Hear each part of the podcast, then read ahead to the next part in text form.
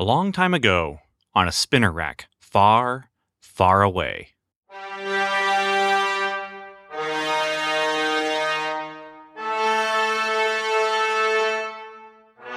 The Comic Book Time Machine presents Marvel's Cosmic Comics, exploring Marvel's licensed sci fi and fantasy during the Star Wars period.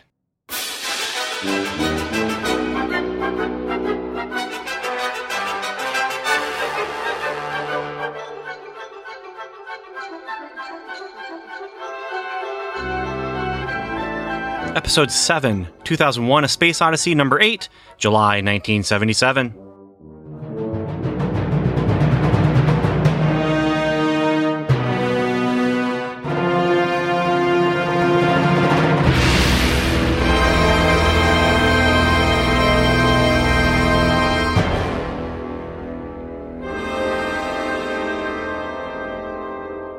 Hello, it's Ben, Ben Avery, and welcome to another episode of Comic Book Time Machine. And in this episode, where, well, we're going to be taking a look back in time at the origin of a superhero in the pages of 2001 A Space Odyssey. Because nothing says sequel to 2001 like a robot superhero, right? So when we last left the year 2001 or so, because some of the issues actually don't even take place in 2001, but that's another story. The monolith and the space baby revealed their purpose, and that's great. That issue finally revealed to us what Jack Kirby was thinking. Or did it? Because we now have an eighth issue of Jack Kirby 2001 fan fiction. Okay, I call it fan fiction. I am not insulting fan fiction by calling it. This is just Jack Kirby doing what fan fan fiction is, giving his interpretation of a property that he really enjoyed. The difference is he actually got to work with the license and hold the license with Marvel. So anyway, in a in a circular chariot of the gods sort of of move, the monolith creates the space baby. The space baby observes life and then plants life for the monolith to come and create space babies from. It's a graphic novel. So far, we have three parts to Jack Kirby's 2001 fan fiction. Part one is the movie adaptation. I really recommend that. It, I've already talked about why, but I recommend the movie adaptation. If you can get your hands on it, it is, like I said, a treasure in my collection. Part two, the Kirby sequel to 2001. That is issues one through seven. I recommend issues one through seven as a unit of story. It's Jack Kirby's interpretation of what the monolith means and what the space baby means, and reading all of them all together. Yes, I do agree that when they said that you have to read it all together, they are right those seven issues work well together in a crazy, offbeat, wild, funky 1970s science fiction Jack Kirby sort of way. Part three of the 2001 fan fiction starts here. Now, I want to make a note. So far, in all of these stories, we have not seen Hal and we have not seen Dave. They have not returned in Jack Kirby's material. Jack Kirby has only been bringing in the monolith, and he's only bringing in the monolith to create space babies. And that's what the monolith did to Dave. So that's why we aren't seeing Dave anymore. Hal, the computer, he was shut down. He was left, you know, circling Jupiter or whatever. We haven't seen Hal. So in this issue, well, in this issue, there's still no Hal but there should be. Oh my goodness, this talk about missed opportunity. This issue, in a nutshell, this issue introduces two characters. Now, we learn from the title page that it's based on concepts of the MGM movie by Stanley Kubrick and Arthur C. Clarke. Edited, written, drawn by Jack Kirby, lettered and inked by Michael Royer, Royer colored by Petra G. Overseer Archie Goodwin. Character number one, we are told this is the monolith with a new destiny to mold. Character number two, this is what we're told. Again, quoting Is he a push button man or a machine in search of a soul? Superheroes would pity him, supervillains would scoff at him. Yet, he is a match for any of them. This is an odyssey to freedom, a journey for a name, for one who is only a number. And the title The Capture of X51. What? superheroes? Okay, we did have some superhero stuff going on, and what was it? Issue uh, issue six, I think, issue five, six. There was some superhero stuff going on, but oh my goodness. this is okay. So we're on to a, a whole nother style of thing. So we end up with robots with existential crises. X35 is actually the robot we're seeing on the splash page, even though it's talking about X51. He says, I'm not a thing, but but what am I? What am I? He struggles and he fights. Why was I built? Why? Those are questions we all want to know, buddy. so maybe we're going to be getting a uh, an exploration of these kind of big idea questions that science and philosophy and religion try to answer. No, no, no. We're getting destruct codes. We're getting robots blowing up. 50, by the way. 50 robots blowing up. But not X51, who is the 51st robot. You see, he is with Dr. Abel Stack. Yes, his name was Abel Stack. He is the robot son of Dr. Abel Stack. His name is Aaron. And Dr. Stack gave him a human face, raised him as a human. And actually, I'm kind of reminded of um, Rise of the Planet of the Apes, just because I've Planet of the Apes on my mind here. But uh, we've seen this story before. Okay, this is not very original. um, the uh, destruct codes blowing up the robots. You know, they're all all these robots are having trouble, and so because of these existential crises, they decide to destroy all of them. X fifty one is the last one.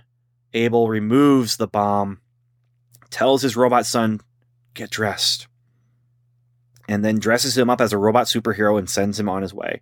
The bomb blows Abel away while Aaron flies into the world and he's causing panic all over the place and uh, cartoonish and accidental chaos and until the army catches him.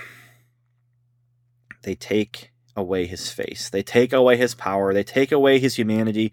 We get to look at him as a robot, stripped away of all the human stuff that his father gave him the way he's strapped down to a table, I'm reminded of a cross. He's, it's almost like he's being crucified. We see the number X51 on his forehead.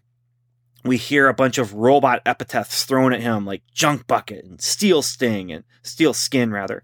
And that thing, and he starts having his existential crisis. So interesting. These, this story, it flirts with meaning it flirts with big ideas. He's laying there, he's tied down, he can't get up, he doesn't have his great strength. He should be, you know, flying around, exploring the world, but so here's what he says. Here's his monologue. He says, He called me a machine, a, a junk bucket, but but that's impossible.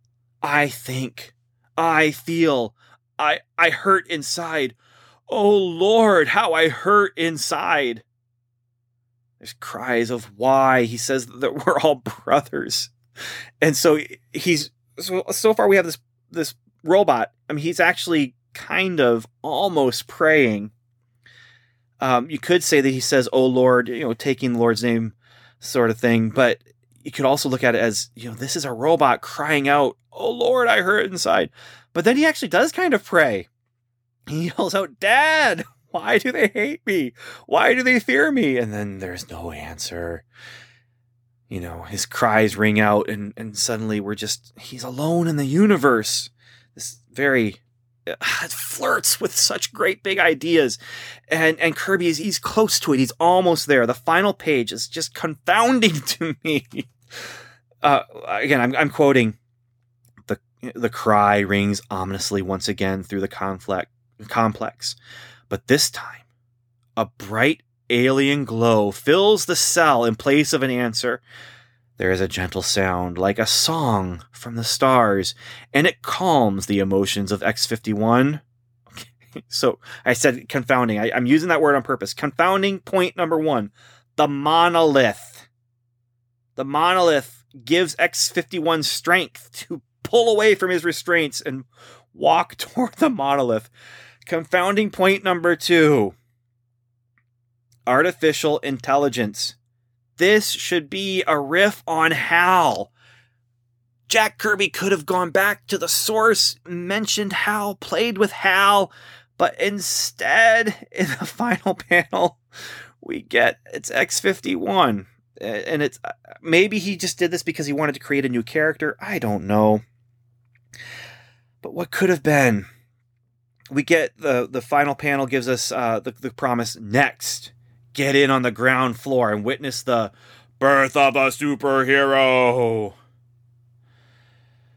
Sigh. What could have been.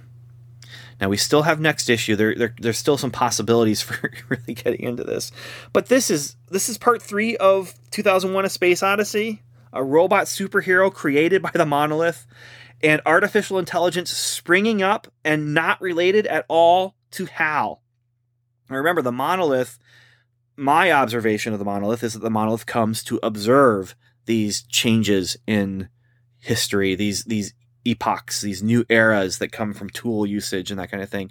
It's possible also that the monolith helps push along, you know, because that that one um, was a moon watcher in, in the movie and in the book and in the comic book when he touches the monolith that's when he gets the idea to use tools or to, to do things more than and differently than what they're doing but how Hal was a change Hal was an artificial intelligence that actually got sentience and the monolith you could have tied in the monolith to this brand new life form of Hal, and Jack Kirby could have taken us back there. He didn't.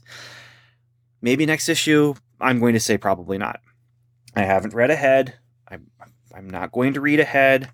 This month, July 1977, I, I've read my four issues. 2001 A Space Odyssey number 8, Star Wars number 1, John Carter Warlord of Mars number 2, Logan's Run number 7. I have not read ahead in any of those four series.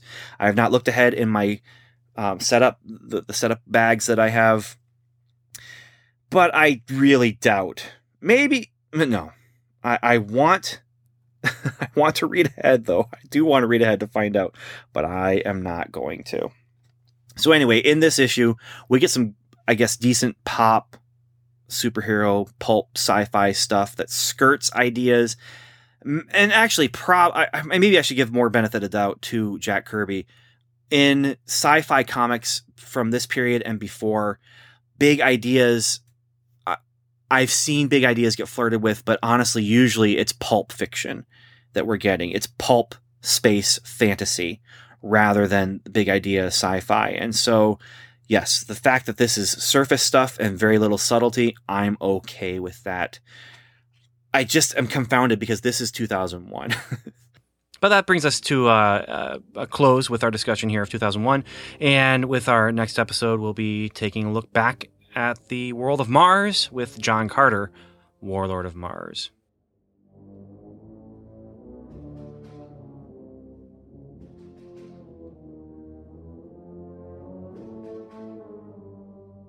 Thanks for listening to the Comic Book Time Machine's Marvel's Cosmic Comics feed. You can find more discussion of many, many more comics like Superman and Spider Man, What Ifs and Elseworlds, The Six Million Dollar Man and Batman, comics seven days old and seven decades old, on our main feed, which you can find on iTunes or at comicbooktimemachine.com. We'd also love it if you join us on Facebook at facebook.com or on Twitter, where we are at Comic Time. Next episode John Carter, Warlord of Mars, Issue 2, July 1977.